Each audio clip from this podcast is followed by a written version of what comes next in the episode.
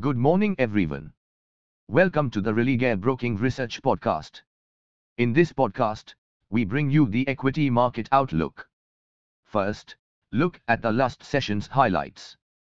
Markets remained volatile on the monthly F&O expiry day and finally closed on a flat note. After the initial uptick, it traded under pressure for most of the session however intermediate recovery in the select index heavyweights capped the downside.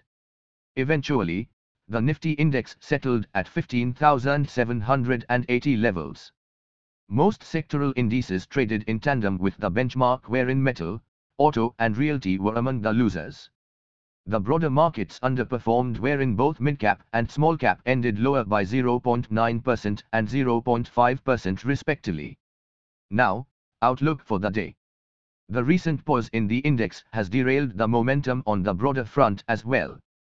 And, indications are still mixed so we suggest keeping a check on leveraged positions and waiting for clarity.